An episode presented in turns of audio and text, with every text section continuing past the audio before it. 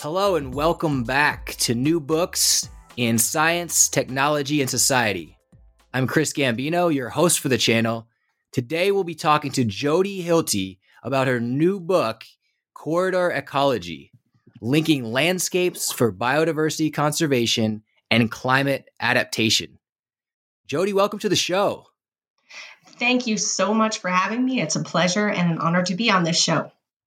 Excellent. I'd love to start off, if you could and are willing, give us a little bit about yourself and maybe how you got to your career to date.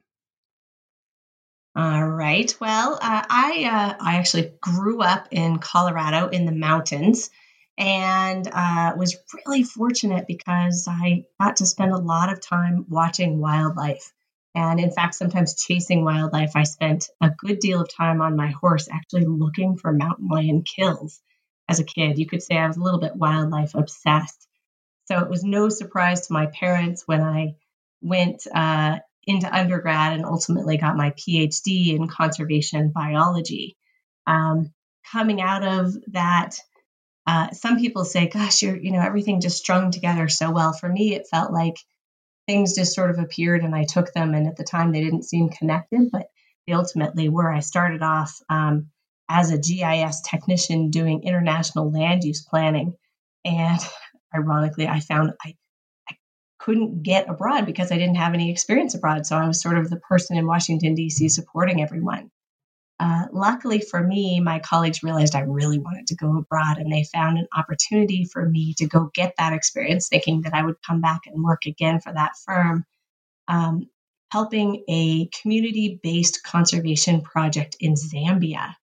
So, my second day there, I was watching lions pop up out of the grass and giraffe, and, and uh, I knew I had found my calling. It was just an amazing experience. I think I probably learned more there than I gained.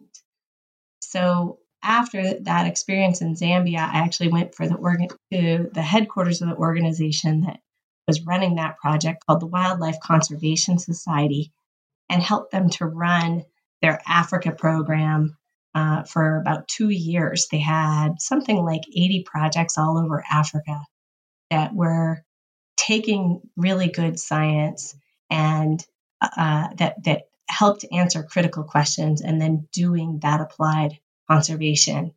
And it was an eye-opening experience for me and i realized that someday i wanted to run projects like that.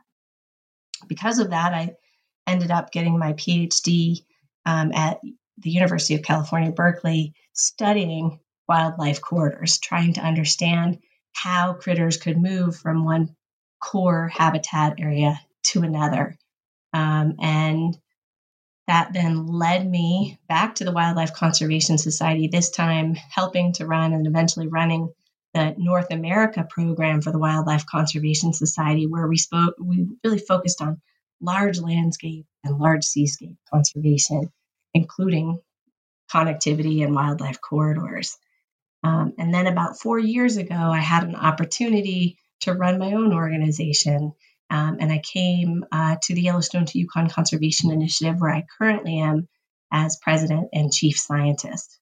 The Yellowstone to Yukon Conservation Initiative is this incredibly cool initiative that's uh, focused on connecting and protecting one of the world's most intact mountain ecosystems from the Yellowstone uh, uh, ecosystem all the way up to the Arctic Circle in the Yukon.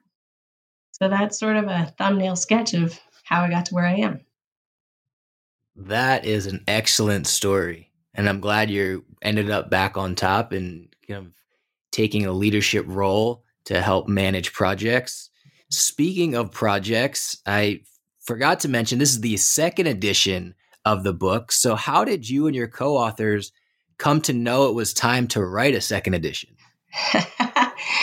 well, I'll never forget it because uh, Adina and I were at a professional meeting and we started talking about how woefully out of date our book was and how it was almost embarrassing to have it on the shelves. And we went and actually talked to Island Press, the publishers, and asked, asked them if we could pull it off of the shelves. In which, at which point, the discussion moved to, well, really, what needs to happen is you need to update the book. Um, and so we realized that you know there's, there's just this burgeoning amount of information. It really is an exciting world in corridor ecology because so much new knowledge has been developed. Uh, we ended up inviting on this woman, Annika Keeley, who had just been doing her postdoc on connectivity and climate change. And among other things, she realized that in the time since we had written our first version, there were over 180 new papers that on connectivity and climate change. And we really did need to distill that information and get it out there. Uh, there were other things that were new too. For example, the idea of connectivity in the marine world didn't really exist when we wrote that first book. And now there's projects all over the world, so much so that we invited two experts to be uh, a part of this and write the chapter on uh, marine connectivity.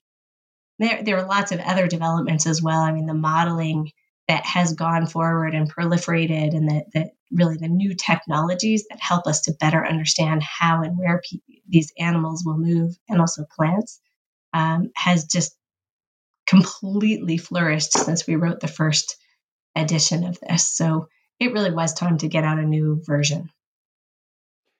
Well, we'll talk about some of those updates here in a moment.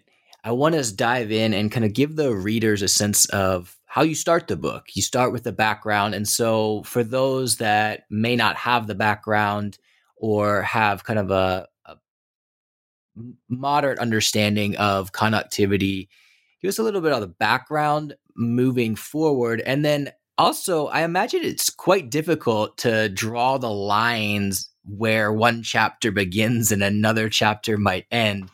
Specifically, you've got two chapters that talk about the understanding of fragmentation and then approaches to conductivity.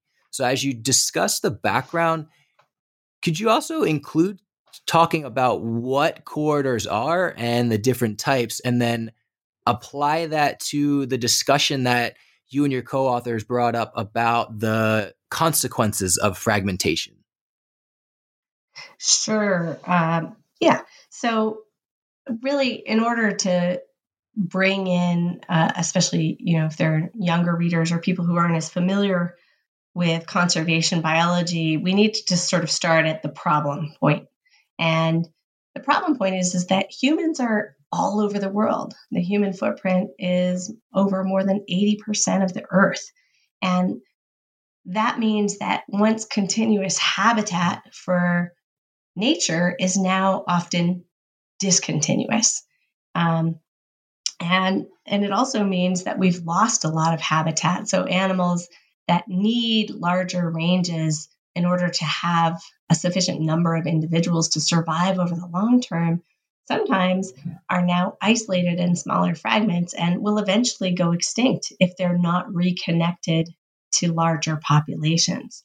So we uh, begin by talking about that. And then we also introduce that on top of all of this habitat loss and this habitat fragmentation, the spreading apart of existing habitat, is climate change. So in the past, uh, when climate did change, nature was able to move more or less continuously across the landscape because it was still intact. And today, we humans have sort of inadvertently created developments and, and essentially barriers for wildlife and plants to be able to move in a way that they might have uh, before all of this development. So that means that we have to be really thoughtful about how to go about preserving biodiversity and what kinds of tools we need. One really important tool, of course, is protected areas. Protected areas have been you know, for the last two centuries, really the way that we have been moving forward trying to conserve biodiversity. I think what we've realized in more recent time is that protected areas are still really critical and really important, but by themselves, they're often too small and too isolated to uh, to do the job. And that what we really need to do is be thinking about conservation at a landscape, riverscape or seascape scale, really at the scale that, that nature functions. And so protected areas are embedded in those landscapes, but we really have to think about also how to connect those protected areas so that uh, plants and animals can move and shift over time and space. Um, so that's kind of how the book starts is is really thinking about those kinds of issues. Now, did I cover what you wanted me to cover in that? Yeah, if you could dive a little bit more into the the notion of corridors and kind of what they are, how we how well we'll talk a little bit more or I'll ask you a little bit more about designing them, but what exactly is conduct connectivity? What is the corridor? What are we sure. talking about? Yeah, that's a great question and uh, many people have argued over it over time. so what, what what I mean by a corridor is a specific geography that's been identified for um, specific processes to happen. So it could be entire ecosystem connectivity. It might just be for a specific species like a grizzly bear or jaguar or something like that to be able to move. Um, and so the first thing in identifying a corridor is identifying what you're trying to connect. Is it an entire ecosystem? Is it, um, uh, you know, maintaining river connectivity, or is it maintaining uh, connectivity between two otherwise separate populations of wildlife? And then the second is then to define what the corridor is based on that. So, depending on what the goal of the corridor is, what is the best place for that corridor to be put? Um, and there's all sorts of different uh, scientific tools and approaches for figuring that out, as well as figuring out what the dimensions of those corridors might be. Um, but in any case, ultimately, a corridor has to be a defined geographical space. I often think about them as being between protected areas or or natural areas that will always remain that way, um, and um, trying to connect those so that they more or less function as almost like one bigger protected area, um, or at least that there's there's the connectivity between. So it might not be that there's uh, exactly the same habitat between those two protected areas. In fact, often corridors are impaired. They're not they're not 100% intact, but they can still serve for uh, to connect either the species or the ecosystem that that has been identified as needing to be connected.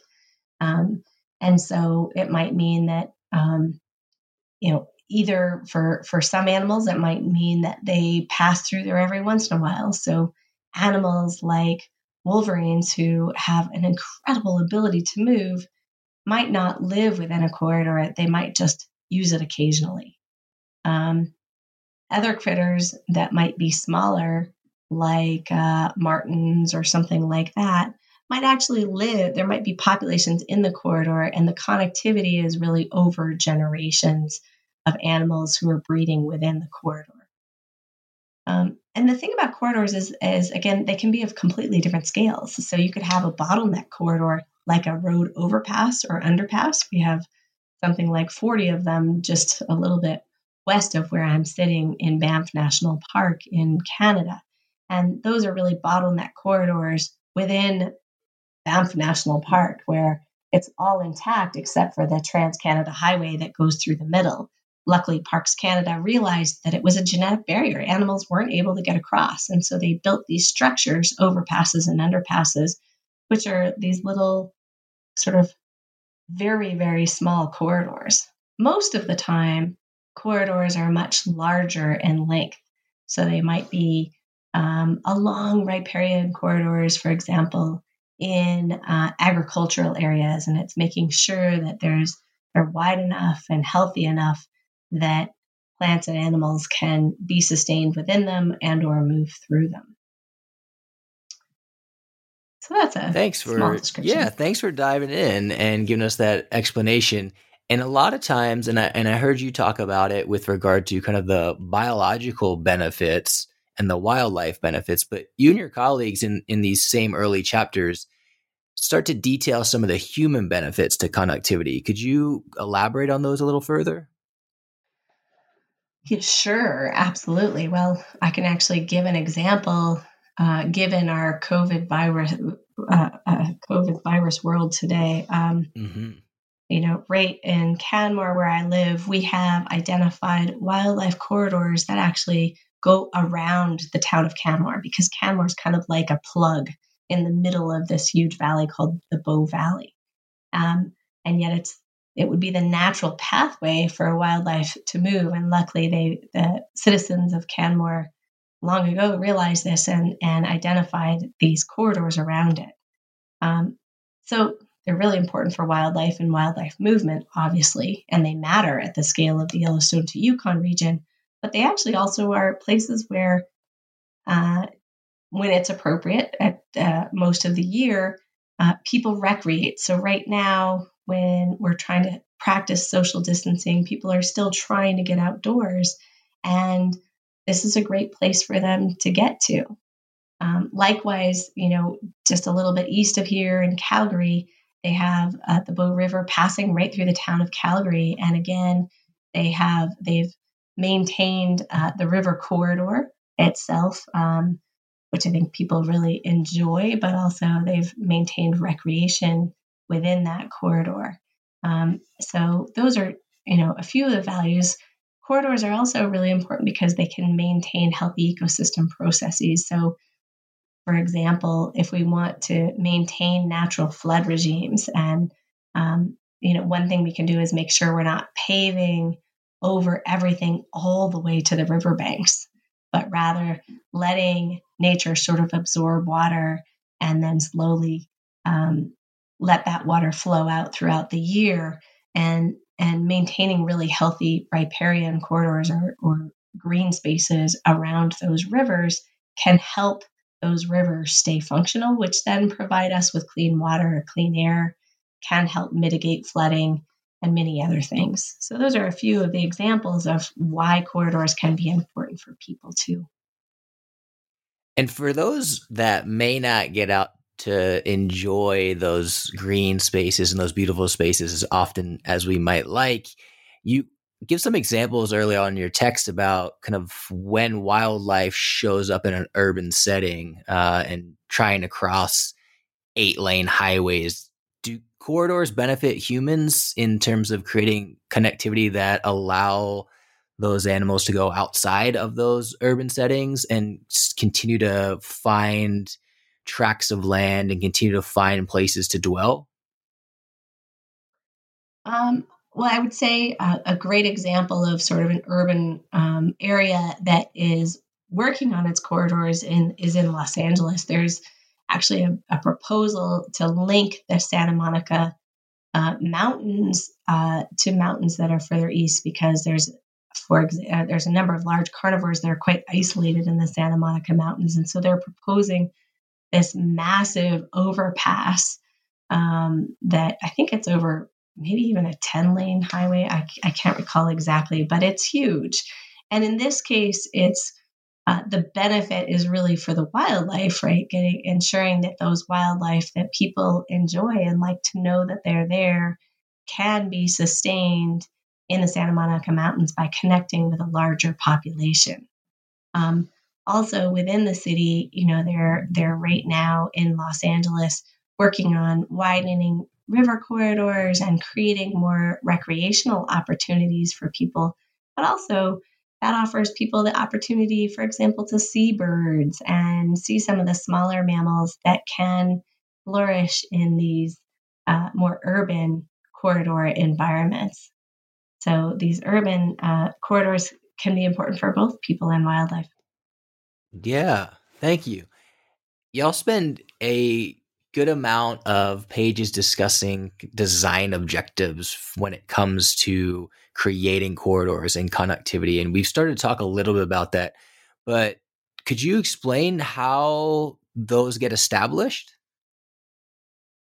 Well, sure. So, um, design considerations are really important because you know one can go out on the landscape and say, "Oh, this is really, really important habitat, but not really understand why it's important. Um, and without doing so, you can't really assess whether you've been successful in conserving um, what you hope to conserve. So, we talk about a number of different ways to do that. One might be, you know, really thinking about what is the focal species that matters. Um, if it's in a marine environment, it might be whales or it might be turtles that we're thinking about. Um, if it's in the terrestrial environment, it could be pronghorn antelope or, um, you know, uh, moose or black bears. Um, and then, you know, we have to understand sort of what are the habitat requirements of those focal animals that we're looking to ensure that the populations are connected for. Um, and that helps to develop sort of where we think that their ideal habitat is, as well as what kind of habitat might best help connect these otherwise isolated populations. And then understanding, you know, their dispersal considerations. So in the Yellowstone to Yukon region right now, grizzly bears in Yellowstone National Park have been isolated for many decades from their northern cousins kind of on the Canadian US border. Um, and, and they are, those Yellowstone bears are less genetically diverse than their northern cousins. They're not in trouble yet, but over time, um, that could be an issue if we don't reconnect them. Luckily, right now, they're getting closer and closer together, and many people in the natural resources and conservation community are working on making that happen. Um, one important consideration is who do we care about? Do we care about those male grizzly bears or do we care about those female grizzly bears?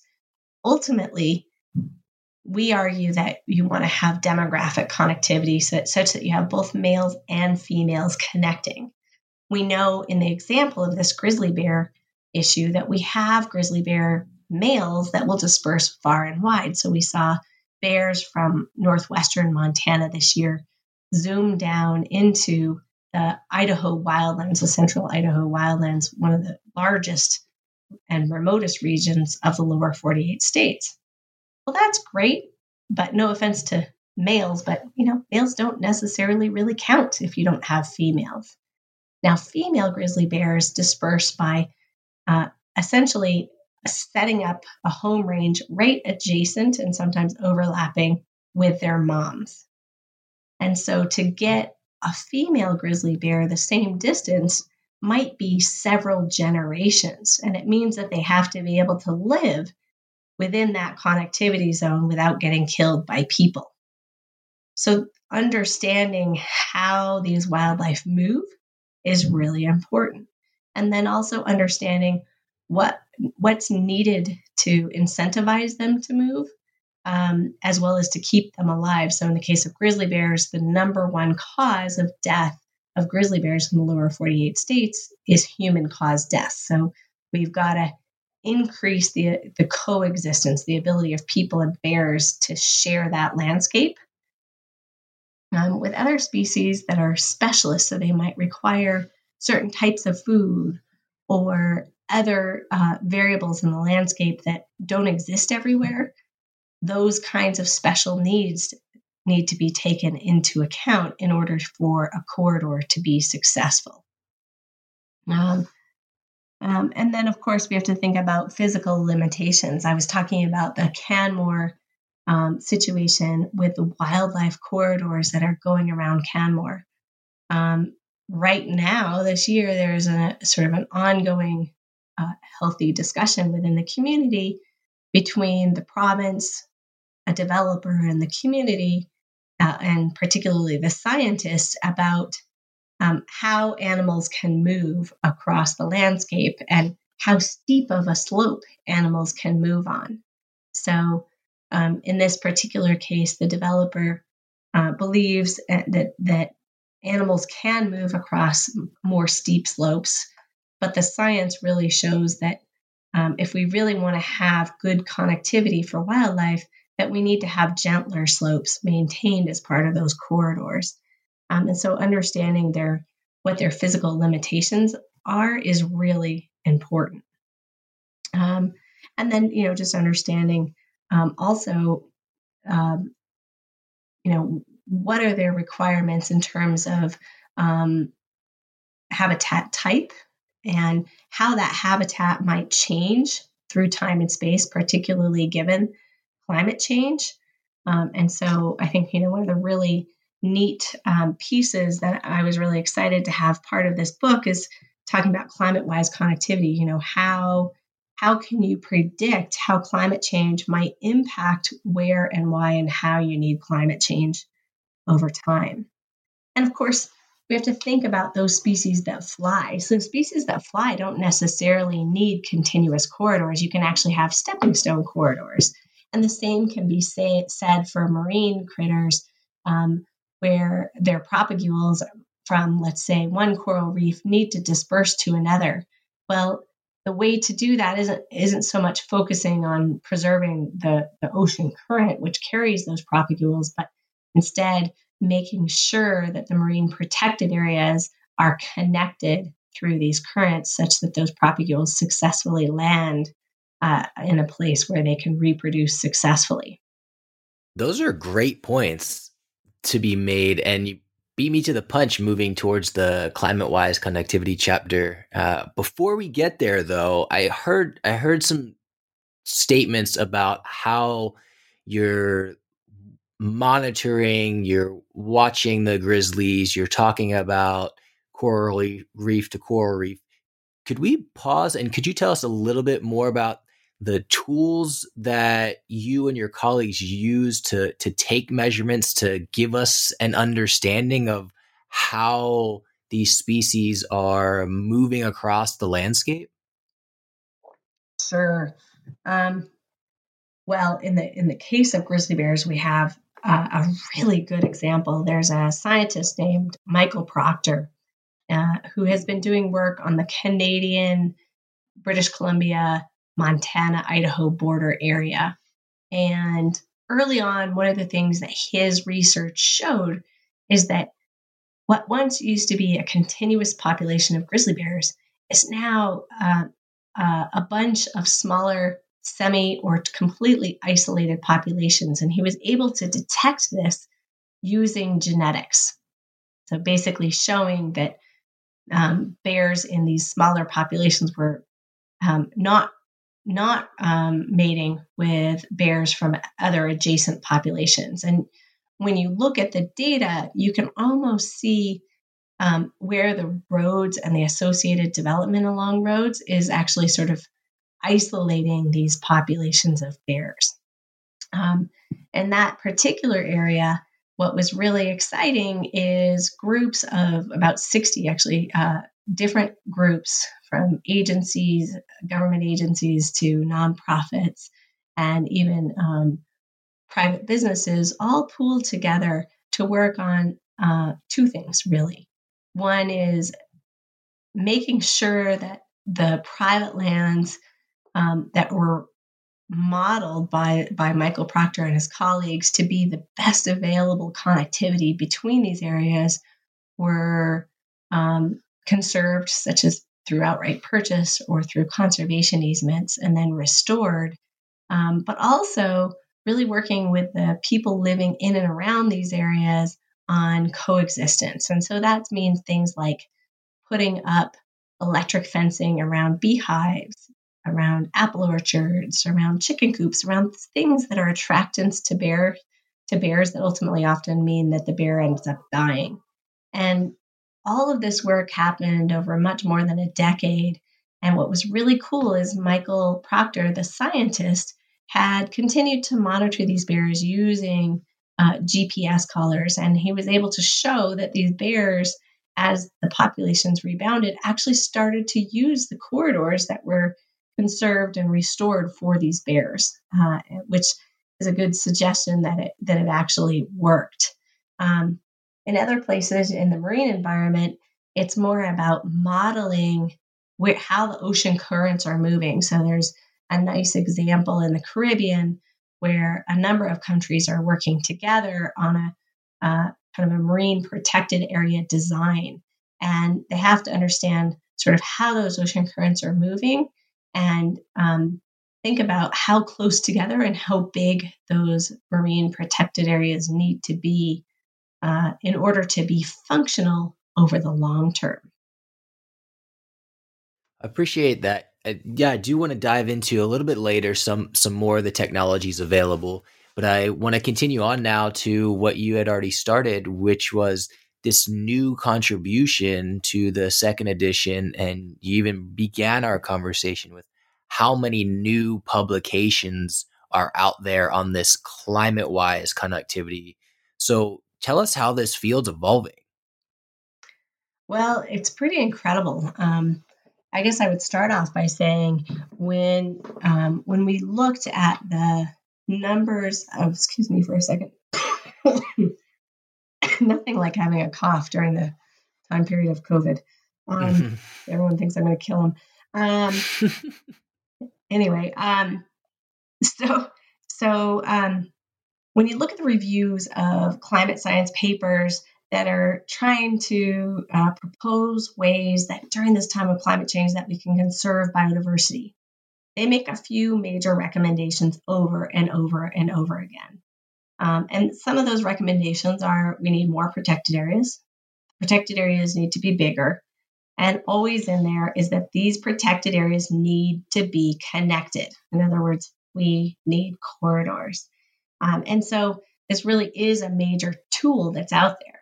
However, um, if you look really across um, the, the, legislative world, um, there the legislation hasn't really caught up to that. So, for example, in the United States, we have things like um, national parks and we have wilderness areas, and there's legislation associated with those, and we have monuments, and those are sort of those protected areas, if you will. Um, but we, at this time, um, only a few states have any sort of legislation around wildlife corridors and ecological connectivity although there for several years uh, many groups have been supporting the idea of corridor legislation also at the federal level. Um, so hopefully that will happen someday. But that's all to say that the science recognizes the need for connectivity. Um, and there are certainly tools that can help it, um, like working on private lands, such as through easements and so forth. But as a as a society and around the world, we've been a little bit slow to actually develop the tools that can help us um, to achieve that.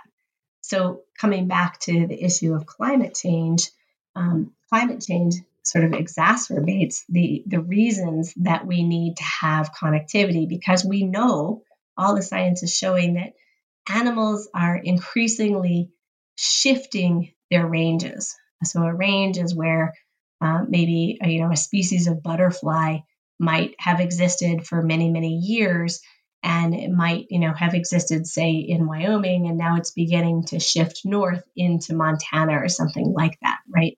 Um, so in many cases they're shifting poleward poleward so towards the north pole or towards the south pole. Um, but also um, you know in some cases the climate velocity you know how fast the climate is changing and how fast animals can move sometimes exceeds how fast an animal can move. So if, if animals have really limited range, like trees, for example, sometimes it can be hard uh, for them to shift fast enough to keep up with climate change. Um, and so we have to look at other kinds of uh, ways for species to adapt.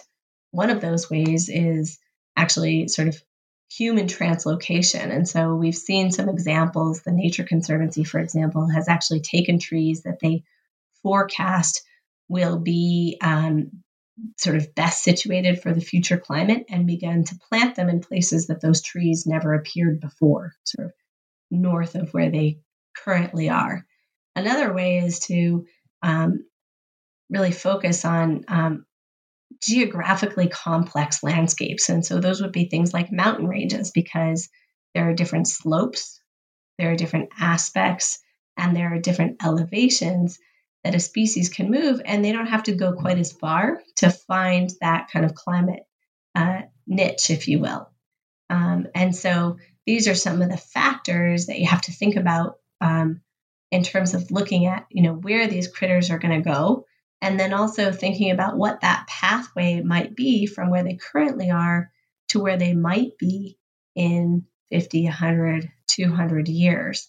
Um, and so, you know, ideally, if we're going to designate a geography that's going to be for ecological connectivity, we want it to work not only for today, but for the future. And, and in fact, it's really critical because um, we can't set aside everywhere. And, you know, most places on Earth are seeing just increasing human development, which means it's harder and harder um, to maintain natural areas for wildlife corridors and connectivity.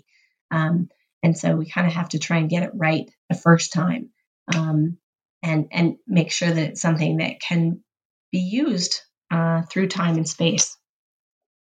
Um. Yeah. So this, I mean, it was a great addition to the second edition, and I appreciated reading it and learning more about the field of climate wise connectivity the whole book as a whole provided theoretical and a ton of empirical evidence talking through all of these concepts. And one thing I really appreciated was that you and your co authors didn't really gloss over some of the pitfalls. And so you dedicated a whole bunch of pages, a whole chapter to some of the pitfalls and perceived disadvantages of, of linking uh, landscapes. Could you provide some of that and then also talk about why it's so important to recognize them? sure. I'm laughing because uh, this discussion just came up last week on a different project I was working on um, about you know how valid are the pitfalls. Um, there are really uh, valid concerns about corridors. I think for me the most important consideration is the balance between um, using scarce resources for conservation, either for corridors or for protected areas. So obviously, we can't use resources for corridors if we don't have protected areas to connect. Um, and, and, and so it's a question of, you know, if you have scarce resources, what do you do? And I think it's really important to evaluate which is going to have a stronger impact on the long term conservation of either the target species or of biodiversity overall when making that decision. Another issue around corridors is often um, they can be fairly narrow. Um, Paul Beier, who's a scientist down in Arizona, recommends that in general, corridors should be about two kilometers wide. and that's great. Um, but in some cases, in urban areas or highly developed landscapes, we don't have that left. And so sometimes there are areas within corridors that are much more narrow. Um, and we have to be aware that if we do that, there, there can be an impact to whether or not species use them. And one of the issues that arises is edge effects. So, um, for example, in highly urbanized landscapes where corridors are passing through, you can have a lot of dogs and cats. And we know that um, in many cases uh, that those dogs and cats can have a pretty adverse impact on um, the composition of wildlife in adjacent forests, meaning that they're going into those forests, they're hunting um, wildlife, whether it's lizards or small mammals or what have you. Um, and like with humans, sometimes, you know, in Africa, some of the wildlife corridors um, for things like elephants can be uh, a sort of a death trap for elephants where there's poaching. So those kinds of considerations have to be part of the corridor design because um, you know edge impacts can can be pretty profound and actually stop those corridors from being effective. There are also more subtle edge impacts. So let's say that we design uh, a corridor for some sort of amphibian, maybe a frog or a salamander. Um, these might be interior animals, and and we might have sort of wind desiccation, um, meaning it's drying out the edges. And so, though even though you've designed the corridor to be a certain length or and certain width, that width is actually much functionally much narrower for that animal than you might expect. Um, you know, the other thing that we have to think about is for specialist species. Um, you know, we talked about how a lot of times wildlife corridors are not um, they're they're they're not protected areas. They're they're not totally intact. Sometimes there's human activities, recreation, or uh, minor developments in those corridors. And for some specialist species, those corridors might not work, or they might be second growth, and and that species might not be able to move through second growth. So, um, really, again, it's it's going back and thinking about what the target is, what animal you want or plant you want to move through it, and whether that corridor, as designed, can serve that purpose.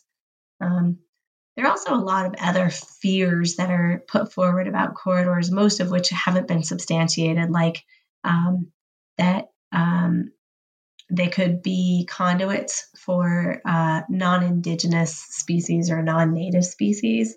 Um, most of the time, when we see that happen, it's really things like dogs and cats at the edge coming into that, that area. Um, uh, so, you know, those are some of the considerations. Um, another consideration, which again is mostly theoretical because people aren't necessarily doing this, but if there's two habitats which were naturally isolated, maybe it was because of the last glaciation or whatever, and people try to reconnect them and get uh, some focal animal to move uh, among two uh, populations that have always been naturally isolated, you can actually affect the local genetics in a negative way because sometimes animals um, that are isolated like that um, naturally adapt to local conditions and have uh, different genetics that help them to survive to those local conditions. And you can actually sort of um, impact the overall health by reconnecting populations. But like I said, we haven't actually seen that in any um, restoration projects, it is a theoretical consideration. Thanks for detailing those for us. And I, I specifically am really interested in your last chapter where y'all move into the discussion and you've already talked a little about some of the cases where there's some state work being done but you talk about policies you talk about working landscapes and kind of programs to move them forward but outside of the policies and the programs, what are the what are some of the newer technologies that are available now that weren't available during the f- writing of the first edition? What measuring technologies, monitoring technologies? You talked a little bit about models. What are some of the newer technologies that we can use to monitor and measure and and other tools that we're we're able to use now that we didn't have 15 years ago? Sure. Um, well, I mean, one of the things is that the new kinds of um, of technologies that we use to actually identify and map corridors. One of my favorites is CircuitScape technology, and what they what we've done is we've taken we meaning that the ecological community have taken electric circuit theory, like how electricity flows, and adapted it to, to figure out how wildlife might flow across landscapes. And um, what it can do is it can help identify potential pinch points, which um, might need either to to be conserved before it's completely blocked off, or maybe need some restoration. Um, and and what's really neat is it can operate at so many different scales. So there are CircuitScape connectivity models at the scale of the United States, and there are also CircuitScape models that are designed between two protected areas. So it really is uh, multifaceted that way.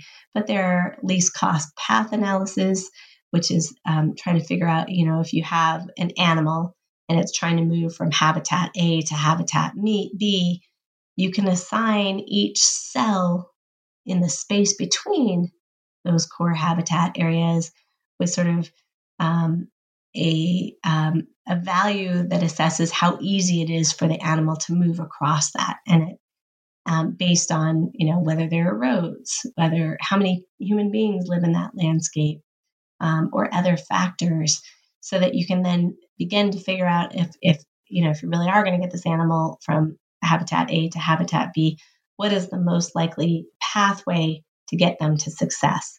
Um, and also, um, they say least cost path because it's also um, it's it's trying to minimize the amount of wandering that it does um, between those two places, right? Because that's important for us. We can't again um, uh, use limited conservation dollars for re-